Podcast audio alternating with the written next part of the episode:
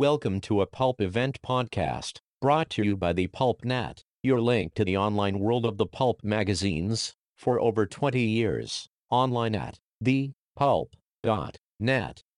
This Pulp Event Podcast features Anthony Tollin, of Sanctum Books, and comic book veteran, Tony Isabella, discussing Street and Smith's second-string heroes, The Whisperer, and The Skipper. The talk was recorded on July twenty-first, two thousand sixteen, at Pulp Fest two thousand sixteen, in Columbus, Ohio. Anthony Tollin begins. As Mike mentions, the Whisperer and uh, Cap Fury were introduced to be kind of rougher, tougher versions of uh, The Shadow and Doc Savage. And uh, a bit coarser, but less refined. They were created as an attempt to compete a bit more with the popular line of pulps, especially uh, The Whisperer was a response to The Spider, to do it tougher, grittier. And I know the the Whisperer is Tony Isabella's absolute favorite pulp hero. And I'd like to ask Tony what it is he likes about a character who is belligerent, uh, disrespectful of authority, and short.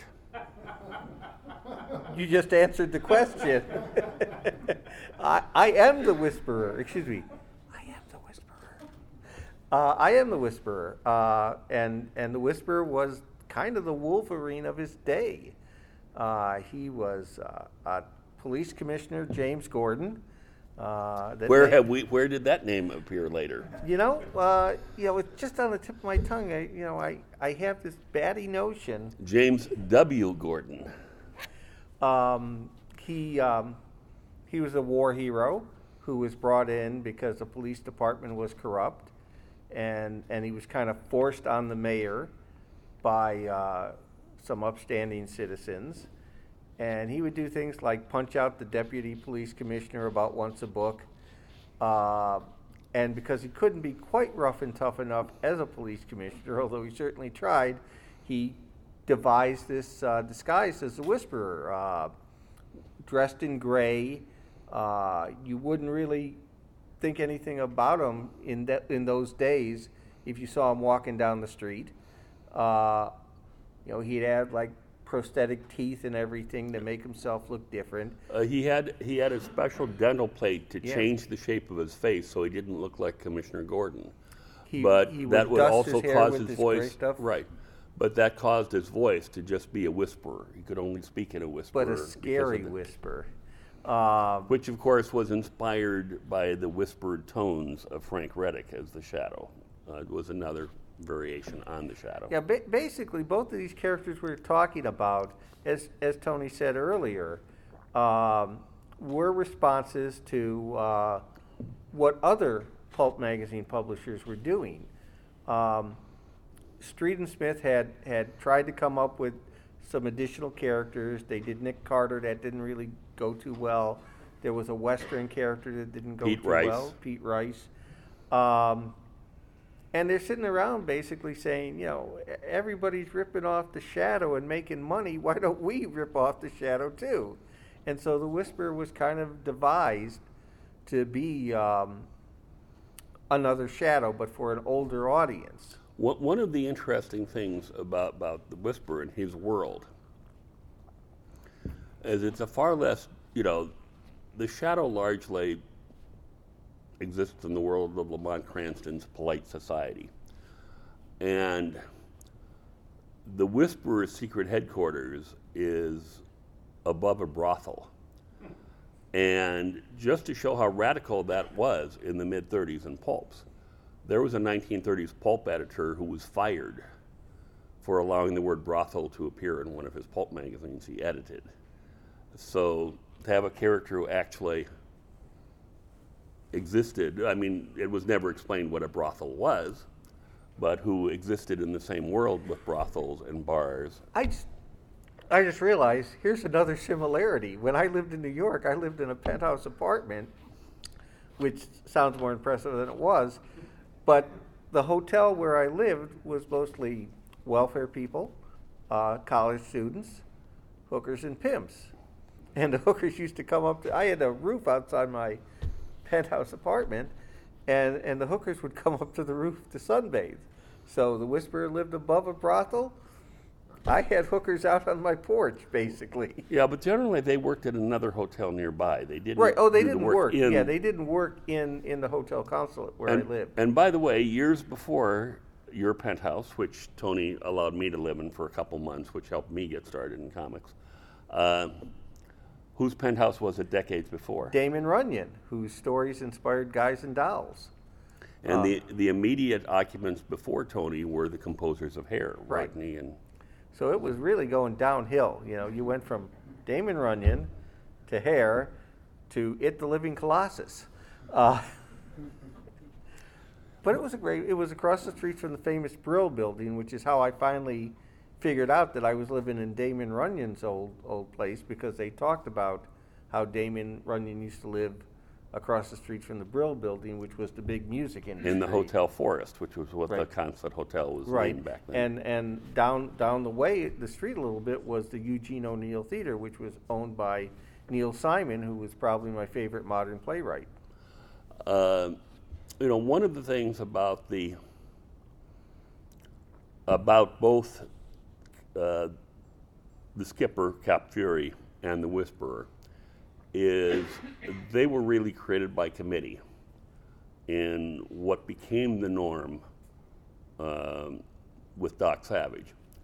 Street and Smith had been caught by surprise. They'd only issued The Shadow as a way of protecting the name, trademarking the name, because at that time you couldn't trademark a radio show. And uh, they wanted to make sure no other publisher absconded with the name. They determined they'd do like four quarterly issues to secure their rights to the name. And they really, at that time in the Depression, weren't expecting any success. The, Walter Gibson pointed out that the only magazines that were launched in nineteen thirty-one that were successful were The Shadow and Ballyhoo.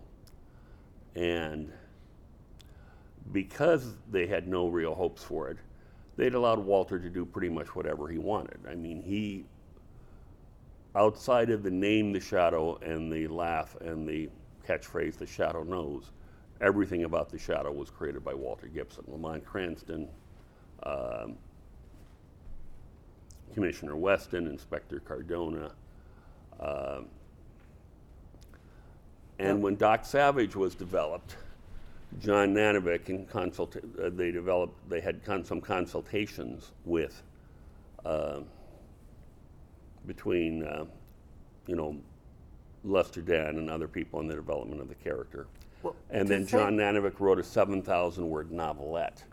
But to say they're created by committee might give the wrong idea, because while the editors would come up with the basics, they'd bring the writers on board fairly soon. Uh, Lawrence Donovan, who wrote... Um, both the Cap- Skipper and the Whisperer. Both the Skipper and the Whisperer, uh, was a sailor. And so a lot of, of his experiences, you know, helped refine and define Cap Fury. And it was also uh, Lester Dent's influence, right. because Lester Dent had had his thirty-seven foot schooner, the Albatross. And, you know, he went on treasure hunting expeditions. Now, one of the interesting things about Cap Fury is uh, a former employer of Tony Isabella's, uh, you may have heard of, named Stan Lee, is noted for having a terrible memory. Yes. Uh, you know, he remembers some pulp characters, The Spider and Doc Savage. Uh, but he had totally forgotten The Shadow was ever a pulp magazine. He remembered the radio show, but he didn't know there was a Shadow pulp magazine. But Stan Lee, in several interviews, has said things such as, quote, there were many pulp mags that I read. There was one called, I think, Captain Fury, about a guy who had a beat-up rusty scow of a ship. But when evil threatened, he pushed a button and his old scow turned into the sleekest, fastest ship in the sea. I loved them all. And The Skipper was a personal favorite of Stan's. And I think you will notice that when he did books set in roughly the pretty close to the time frame in the early forties, He did one called um, Sergeant Fury and his Howling Commandos. And Howling Commandos. Which, of course, uh, Fury was a name that had stuck with him from his young days as a Pulp fan. And then when there was a spin-off of that book, it was Captain, Captain Savage, Savage and his Leatherneck Raiders. And it's really no doubt as to where the names Fury and Savage came from. And Fury, of course, has gone on to be a, a major character in the Marvel Cinematic Universe. And is still a major player in their comic books. Mm-hmm. Uh, although now it's actually the Nick Fury that's in the comic books is the son of of Nick Fury. Uh, yeah, Stan Stan's memory. I mean, catch me sometime, and and I will tell you uh, my story about Stan Lee riding uh, a horse through Central Park. Uh, Stan's memory is very good when he's got a good story to tell. If you ask him details about who did what, stuff like that, but if he's got a good story, he's such a showman that those he remembers.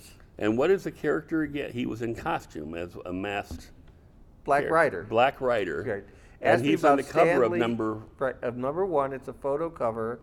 It's the first thing you see when you walk into Stan Lee's POW Entertainment offices in California.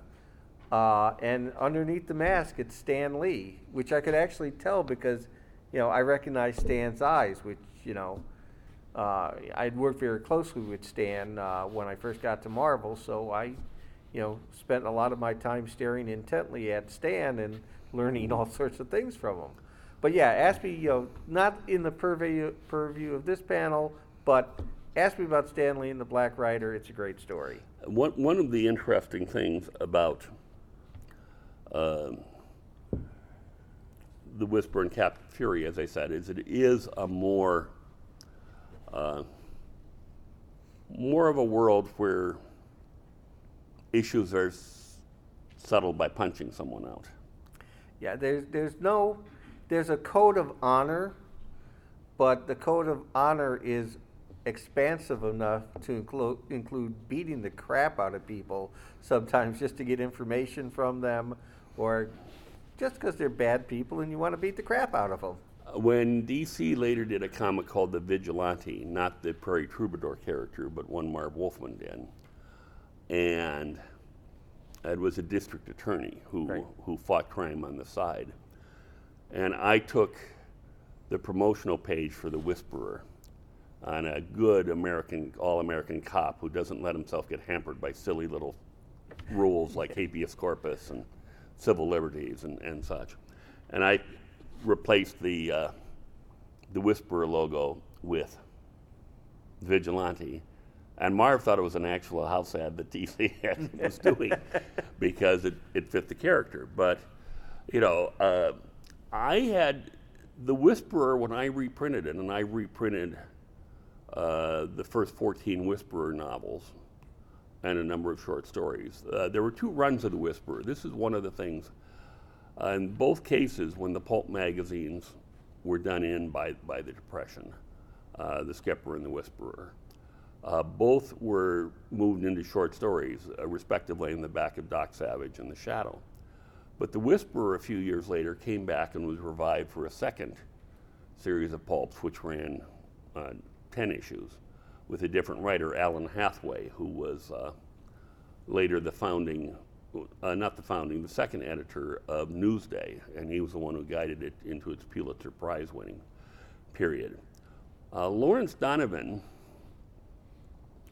Uh, like so many pulp writers who, who wrote the original runs of both The Whisperer and Cap Fury, was a former newspaper man and a hard-drinking writer. It was not uncommon among yeah. pulp writers. And uh, or comic book writers back then. Mm-hmm. Uh, but he had just come off of uh, writing, I believe, twelve Doc Savage novels. And what had happened was Street and Smith initially planned to move Doc Savage to twice a month, like The Shadow. But then they did uh, newsstand market surveys, and they found that uh, The Shadow was almost sold out by the end of its second week, whereas a Doc Savage toward the end of its month would have a resurgence of sales, that people would buy it at the last moment. And they decided to cancel plans, but they had hired Lawrence Donovan to, basically the plan was that Lester Dent would write twelve Doc Savage novels a year and Lawrence Donovan would. And uh, during some of that time, they, Lester Dent took time off to write the Doc Savage radio show. Uh, but anyway, Lawrence Donovan um, was put directly uh, onto writing The Skipper and The Whisperer, and I think he wrote like the first half dozen of one and then moved over to the other. And he was someone who could write, you know, easily a novel or, or two a month. The Skipper was originally scheduled, he started on The Skipper. Right. And and wrote a bunch of those, and then, as Tony said, moved over to The Whisperer, but for some reason, maybe because The Spider was selling so well, The Whisperer ended up coming out a few months before The Skipper. Right, well, as I said, the Street and Smith had realized that Popular w- was competing fairly well with more violent versions, with a more violent version of The Shadow. And that, so Street and Smith decided to do a more violent version of The Shadow themselves. One of the problems I've, I've always felt with Street and Smith's uh, heroes subsequent to The Shadow is they tended to be extremely derivative. The Shadow was a lucky accident, and when Street and Smith developed subsequent radio shows, Doc Savage, uh, Nick Carter, uh, they tended to do what had succeeded. They tended, you had Doc Savage with an opening, uh, with a filtered opening and a filtered voice, talking, you know, about, with an opening that had somewhat the feel of the Who Knows What Evil Lurks in the Hearts of Men Shadow opening. And uh, same with Nick Carter. In fact, for Nick Carter, uh, The Shadow had just gone from twice monthly to monthly. And they sent Walter Gibson into developing uh, the new Nick Carter radio show. And Gibson plotted all the shows and co-wrote a number of them for the uh, first season of Nick Carter and also the first season of Chick Carter.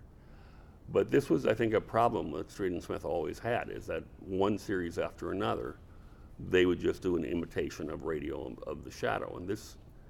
Uh, there was a huge element of, well, this worked for The Shadow and this worked for Doc Savage, so let's do it again.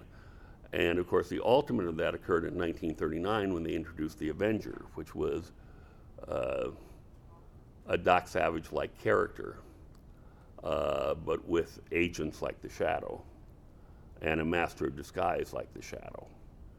Uh, so once again, these were all, Will Murray had a very interesting um, introduction in the first issue of his nineteen seventies fanzine Duende, where he talked about The Shadow and Doc Savage as being elemental characters and a lot of the other pulp heroes as being alloys. Uh, the Avenger was certainly an alloy. He was an alloy combining The Shadow and Doc Savage. The Whisperer was, let's take this elemental, The Shadow, and add a few things from, you know, other pulp series and the toughness of the, the violence of The Spider and the toughness of hard-boiled detective fiction and such. But one of the one of the key thing, you know, one of the more important parts of The Whisperer, which wasn't from Shadow or Doc Savage, was the idea that this is a police commissioner who's posing as a supervillain to fight crime. And that wasn't really lifted from either The Shadow or Doc Savage. And and one of the interesting things, you know, there is, you know, the, the idea of the lawman who, once again, doesn't want to be bounded with silly things like civil liberties and habeas corpus. And, and uh, uh, the only subscriptions I ever had, uh, I had a couple of people who subscribed to The Whisperer, and after the first issue or two said, can you transfer my, my subscription to The Shadow or Doc Savage? Because they presented the, the character, and I kind of had to say, I mean, I'm, I, I hated in real life when the police do things like The Whisperer does, but it's fiction, yeah. and it's fiction set in the thirties, and uh, and it's a it's a, a character model. I mean, uh, the Mack Bolan, the Executioner, who was created by Don Pendleton, kind of a of a pulp hero for the for the seventies and eighties. Uh, they've done hundreds, maybe a thousand of these books by then. I wrote, I read like the first one hundred fifty Mack Bolan books, uh, and certainly he was a killer. You know, they he was a careful killer. Only bad people died, from him at least. But yeah, I mean, there's always this, you know, Dirty Harry, uh, Mack Bolan, so Wolverine. Uh, so many. This is a line of heroes who, who step. I mean, all superheroes and pulp heroes pretty much step outside the the law. I mean, that's kind of what they do. I mean, sure, a few like Doc Savage were kind of sanctioned, but it's a tradition of of heroes working outside the law, uh, and some of them go further outside the law than others. And and The Whisperer was certainly yes. one of them. Um, followed the laws, and, and you know, it, it's talking about influences. I mean, you have in The Spider, you have this character who who's is the best friend of the police commissioner, and Kirkpatrick continually tells him, you know, look, Dick, you know, you and I both know that you're the Spider. I can't prove it. But, and when I can, I'll be duty bound to bring you to justice. But until then, you're my best friend, and the Spider does a lot of good. But, you know, I'm watching you, and as soon as I can prove it. Uh, the latest Spider, which I just sent off to the printer, uh, for reasons of his health, uh, Kirkpatrick has to step down from being the police commissioner and appoints Richard Wentworth. Uh, his successor temporarily, and uh, so. But it, I think one of the things we have to say though is, while they didn't have the success of The Shadow or Doc Savage, there were parts of the series, and one of the reasons the characters are still interesting is because they do break the rules, and they.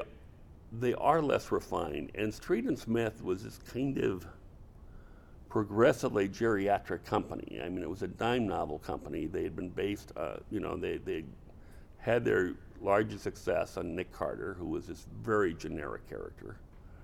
Um, one of the interesting things I find about the Street and Smith characters is uh, they were very conscious of the hero's heights. Nick Carter had been called the Little Giant, and he was wonderfully played in the T V movie by Robert Conrad, who looked like Nick Carter and was born to play Nick Carter. Uh, and you had Doc Savage, who was like six foot six or something, and you had the Shadow, who was probably around six feet tall. You can't be much taller than six feet and still have be a master of disguise. You, you can't be six three and six four and disguising yourself as people because you're just too noticeable. But then you had the Avenger, who was Richard Henry Benson, who was five foot eight, and you had the Whisperer, Commissioner Gordon, who was five foot two, and patterned very much, uh, it appears, on some police commissioner roles played by James Cagney in movies. And there's a whole lot of Jimmy Cagney's personality. Oh yeah, yeah. His screen persona uh, in the Whisperer, but. I threw it to you, and you, for what I knew would be a joke as to what you liked about this uh, abrasive, uh, belligerent, disrespectful of authority, short character. But uh, you know, and and you know that may be part of his appeal too. Albert Payson Terhune, uh, who was six foot three himself, but he said when he wrote his fiction, mostly in women's magazines at that time. The hero was always of average height or less because he said, you know, almost all readers were of average height or less, and almost all female readers were married to men who were average height or less. So in his stories, the you know, the six foot three guy was the villain, the bully. I, I have a tendency to like, I mean, my favorite uh, comic book Western character is the Rawhide Kid, who was five foot three. Mm-hmm. Um, it was not just, you know, yeah, the whiz- the Whisperer is short and belligerent. He's also very disrespectful of authority, which of course was something else uh, that that you know, as a as a well-known liberal crank, uh, I'm also very disrespectful of authority. So there was a lot of things I see, you know, I see myself in the Whisperer. Um, but quite frankly, with a good writer, you see yourself in these characters, whether you have any physical similarities or not. Um, Doc Savage was clearly somebody that I admired, uh, set a kind of set a standard. Uh, the good writers find a way to bring their entire audience into the character in some way. There's something in these characters that you respond to. And and both both Cap Fury, and this is, of course, a lesson they'd learned from The Shadow and Doc Savage, had a good supporting cast. Right. Uh, Cap Fury had the people who sailed on his ship, the Whirlwind. There's also Lita the Leopard Woman, who was the female lead and who was their version of Pat Savage. And John Nanovic's nickname for Pat Savage was always Tarzana, that she was a kind of considered a female Tarzan. And they, so that when they did The Skipper, they went with a real female, you know, a woman, you know, raised in the jungle, you know, by by animals. But in The Whisperer, you had, of course, the mayor, you had uh, Bolton, the deputy police commissioner, you had Quick Trigger Traeger, Uh, who was kind of a mentor to... The mentor of, of Wildcat Gordon. Right. Uh, his daughter, Tiny, who was kind of the the feisty uh, female uh, sidekick. She's a great uh, character. She's a great... Oh, she's a terrific character. She's feisty. Uh, it's one of those romances where, like, you know, she doesn't understand why the, you know, why James Gordon hasn't figured out that, that she's the perfect woman for him. Uh, and she would be. She would be. I mean, their fights would be epic uh, if they ever did get together. But but yeah, she's a great character. And uh, and there's that family quality because, you know, Traeger is the mentor of, of... Tiny reminds me of Maureen O'Hara from The Quiet Man, just shorter. Mm-hmm. And, uh, but yeah, the Whisperer stories especially I, I recommend. I wish Captain Fury had sold better for Sanctum Books. Uh, the Whisperer, as I said, we actually got... Um, there were people who just really... The character rubbed them the wrong way, who uh, were too sympathetic with the mayor, perhaps. But uh, uh, another thing, uh, another member of the Whisperer supporting cast was Brian Boru, who was his Scottish Terrier, who was not Gordon's Scottish Terrier, he was the Whisperer's, and uh, was his crime-fighting dog and was just, uh, and there's something appropriate in the Whisperer's dog being a terrier, because terriers are a smaller dog and a very feisty, you know, terriers were dogs like dachshunds that would go down into tunnels after after game and, and uh, were very feisty little dogs. So it was an appropriate companion for the Whisperer. Uh, I've always felt that the Whisperer should be in comics, and I've recommended it to Dynamite Comics. I mean, I, I've felt uh, that some company, uh, Marvel or Dynamite, should do what I did. Uh, You know, my, my books were frequently subtitled Police Commissioner Gordon, you know, a k a. The Whisperer, or The Secret Life of Police Commissioner James W. Gordon. And I would be willing to punch a whole lot of editors and artists and writers in the face uh, to write The Whisperer. By the way, the, the uh, should mention a little bit on, on the cover art. Uh, the artist, Art of the Whisperer. Oh, yeah, those. Uh, the first couple covers were by Tom Lovell, uh, who had been the longtime Shadow interior artist, who soon moved on to uh, eventually become one of the great Amer- uh, American illustrative painters, was considered by Everett Raymond Kinsler and others in his later years to be the greatest still living American illustrative painter. Uh, he was replaced as the Whisperer cover artist by John Newton Howard, who was the Spider cover artist, working in a different style than the Spider. But it just once again shows that Street and Smith was going, was trying with these books to go after the market of Popular, the more violent, the less refined, um, and to try and make inroads into the market that, that, you know, Popular had done the Spider as an imitation of the Shadow, but there's no pulp character probably as different from the Shadow. The Shadow is battles hidden men, corporate crime. Uh, the Spider exists in a comic book, Jack Kirby comic book world, where cities are destroyed, yeah. you know, from month to month, uh, where plagues are, are reached upon, you know, wreaked upon the cities. Just getting back into to the appeal of these darker heroes, um, what's probably the biggest audience cheer during Raiders of the Lost Ark? It's when Indiana Jones guns down a guy with a does, sword. With yeah. a sword from a distance.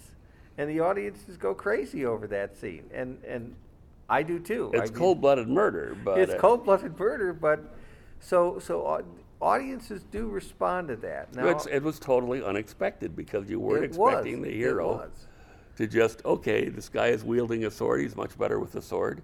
How will I deal with this? Oh, I'll shoot him.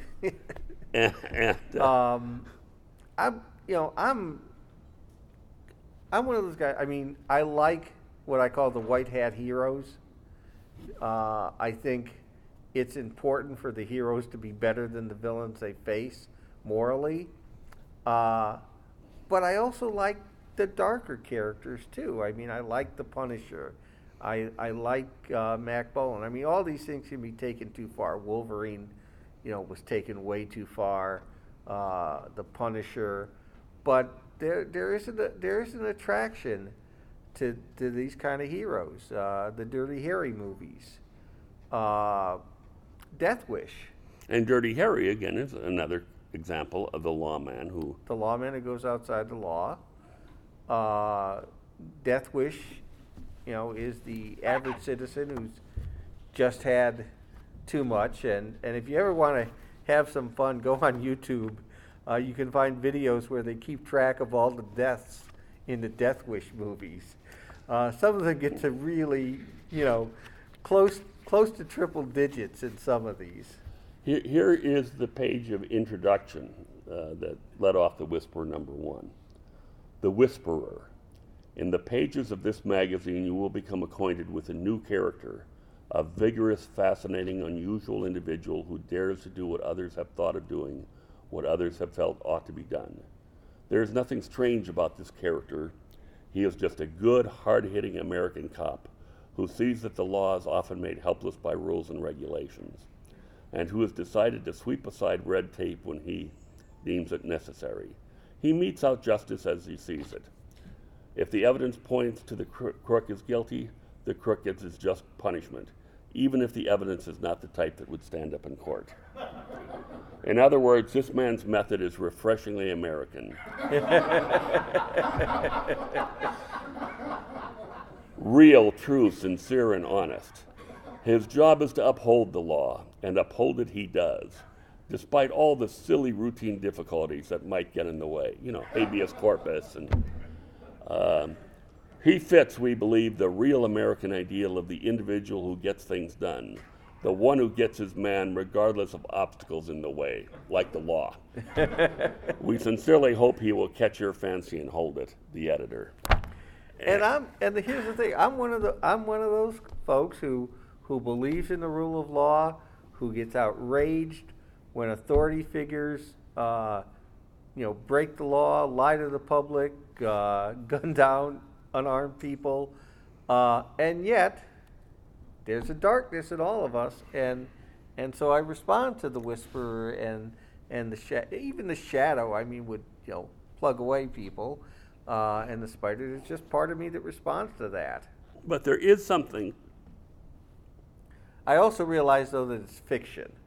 Right. And, and I don't think, you know, if I suddenly became a police commissioner, uh, The Whisperer would not be my role model for that job. But it's fun to read. Oh, it's incredibly fun and, to read. And, I mean, you know. Uh, it's a way of working out the frustrations uh, because, obviously, the rule of law is very important. Civil rights are very important. Uh, you know, we created this country for... to protect the rights of its citizens. Uh, but you get frustrated sometimes because there's always people who game the system. Uh, and so when you get frustrated, you pick up one of these books and you see justice, however rough, served. Uh, not in a way that you would be okay with in real life, but it works fine in a story. One of the things I've noticed in The Whisperer, The Whisperer is drawn by Paul Orban. And Paul Orban seemed far more inspired on The Whisperer than he was on Doc Savage, illustrating Doc Savage. I mean, I think he just felt there was more in the... Well, it's also more profitable. A short hero uses less ink. Yes, Tony. Uh, no, but I mean, he really seems to put a lot more oh, work yeah. and a lot more... Uh, you have a bunch of these for sale at yes. the table. You should really, you know, buy The Whisperer. uh, And if I sell out here, you can always order them from Sanctum Books. Whisperer also appeared in comic books, as did The Skipper, although The Skipper, uh, the comic book version was called Cap Fury, which is the name I went with. Yeah. I just felt it was a more commercial book. It's a better book. Name. Right, and uh, I think maybe the magazine might have lasted longer had it been titled Cap Fury rather than... Now, uh, they've, de- they've never really given an... Ex- is there any explanation for why they went with The Skipper instead of Cap Fury? No. Okay. The. Uh, well, let's make something up. But. uh, but no, I mean it, it's interesting. Skipper was the name of the editors who created the character's dog, mm-hmm. and he loved that dog so much. And when he lost that dog, he wanted to memorialize him by naming a magazine after him. That works. uh. No, I like, as I said, I mean, you know, I like both these series. Uh, but The Whisperer, you know, it, as Tony said, if this was happening in real life, I'd be mad as hell that the yeah. place, you know, I mean, we're, we're uh, you know, there's a lot of, even today, and over the years, I mean, people tend to get outraged when police violate the law. Uh, Orson Welles' movie, The Touch of Evil, really examines that wonderfully. Uh, originally it was called Badge of Evil, but A Touch of Evil. We have a corrupt cop who has, and one of the great things in that movie is that the character Welles plays uh, has this tremendous arrest and conviction level because he plants evidence and frames them. But Welles also brings out, and this is one one of the brilliance of the film, that the people actually are guilty. Uh, so there is the, you know, the cop is shown to be reprehensible for doing it the way he's doing it, but he's actually has been convicting the people who are actually guilty. And you know, both of these characters, I would love to see them brought into modern times. Uh, I know there are some pulp fans that just can't wrap their heads around taking these characters out of the nineteen thirties or nineteen forties. But think, I mean, with, with for example, the C G I technology of movies, how cool Cap Fury's ship could be. Uh, think about the social issues that a modern version of The Whisperer could bring up. Uh, these second-string heroes could be A-list characters brought into the modern times, treated with respect, uh, and going at them with, with the thought of doing not just an exciting adventure story, but exciting adventure stories that, that touch on our lives. And, and you know, when Gotham started, I sent letters to, to Dynamite's publisher saying, I think you should get this character. You know, Gotham's a hot series on the air. You could be doing your own comic book series of, you know, the hard-hitting adventures of Police Commissioner James Gordon. By the way, that's always seemed to me that that might explain why Police Commissioner Gordon in the Batman story is, is so sympathetic with working with a, a masked vigilante. Uh, it could be that he was. It could be the Whisperer. Just he was formerly the Whisperer and is a more mature uh, Whisperer. Although he's taller than the Gordon of the story. Lifts. But, oh, okay. Lifts yeah. in his shoes. Well, it's fine to wear lifts as long as you're not Greek. Yeah. You should be aware of Greeks wearing lifts.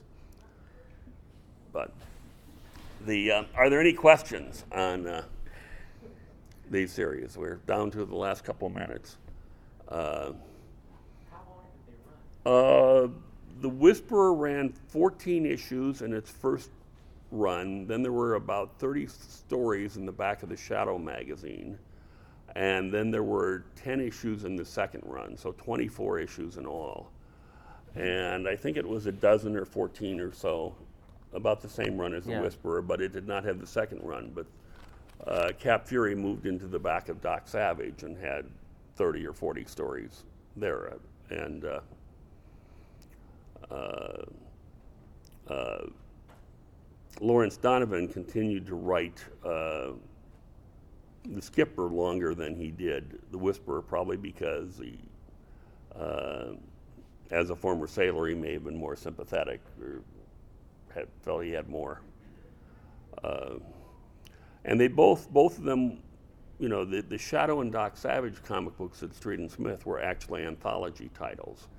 And so along with Norgel and Click Rush, The Gadget Man, and The Whisperer, and Nick Carter, Uh, they had another life in uh, Street and Smith Comics. Is there someone else with? A...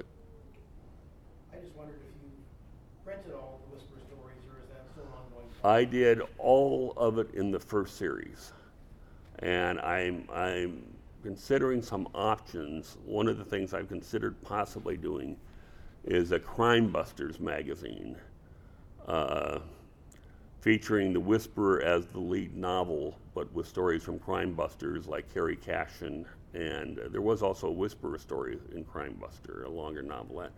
But to do uh, stories like Carrie Cashin and Norgel the Magician and Click Rush the Gadget Man, and some of the other back features from Street and Smith magazines. Uh, but to do a, a, a Crime Busters magazine, uh, Crime Busters starring the Whisperer, or something. Uh, uh, that sounds like a great idea. Mm-hmm.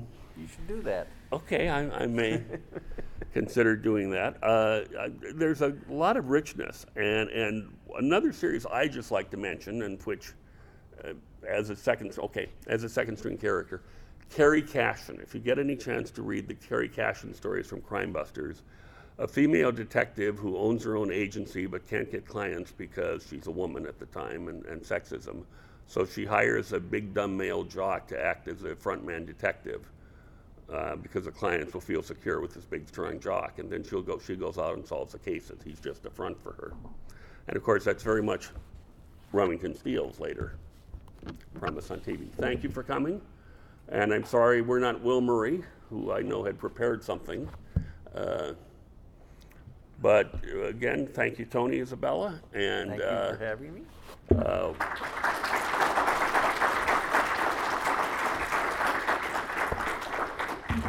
welcome to uh, Pulp Fest and the first uh, programming event of the convention. You've been listening to a Pulp Event podcast brought to you by the PulpNet, your link to the online world of the pulp magazines for over twenty years. Please visit us online at the pulp dot net. Thank you for listening, and keep reading the pulps. The Pulp Event Podcast is copyright twenty sixteen.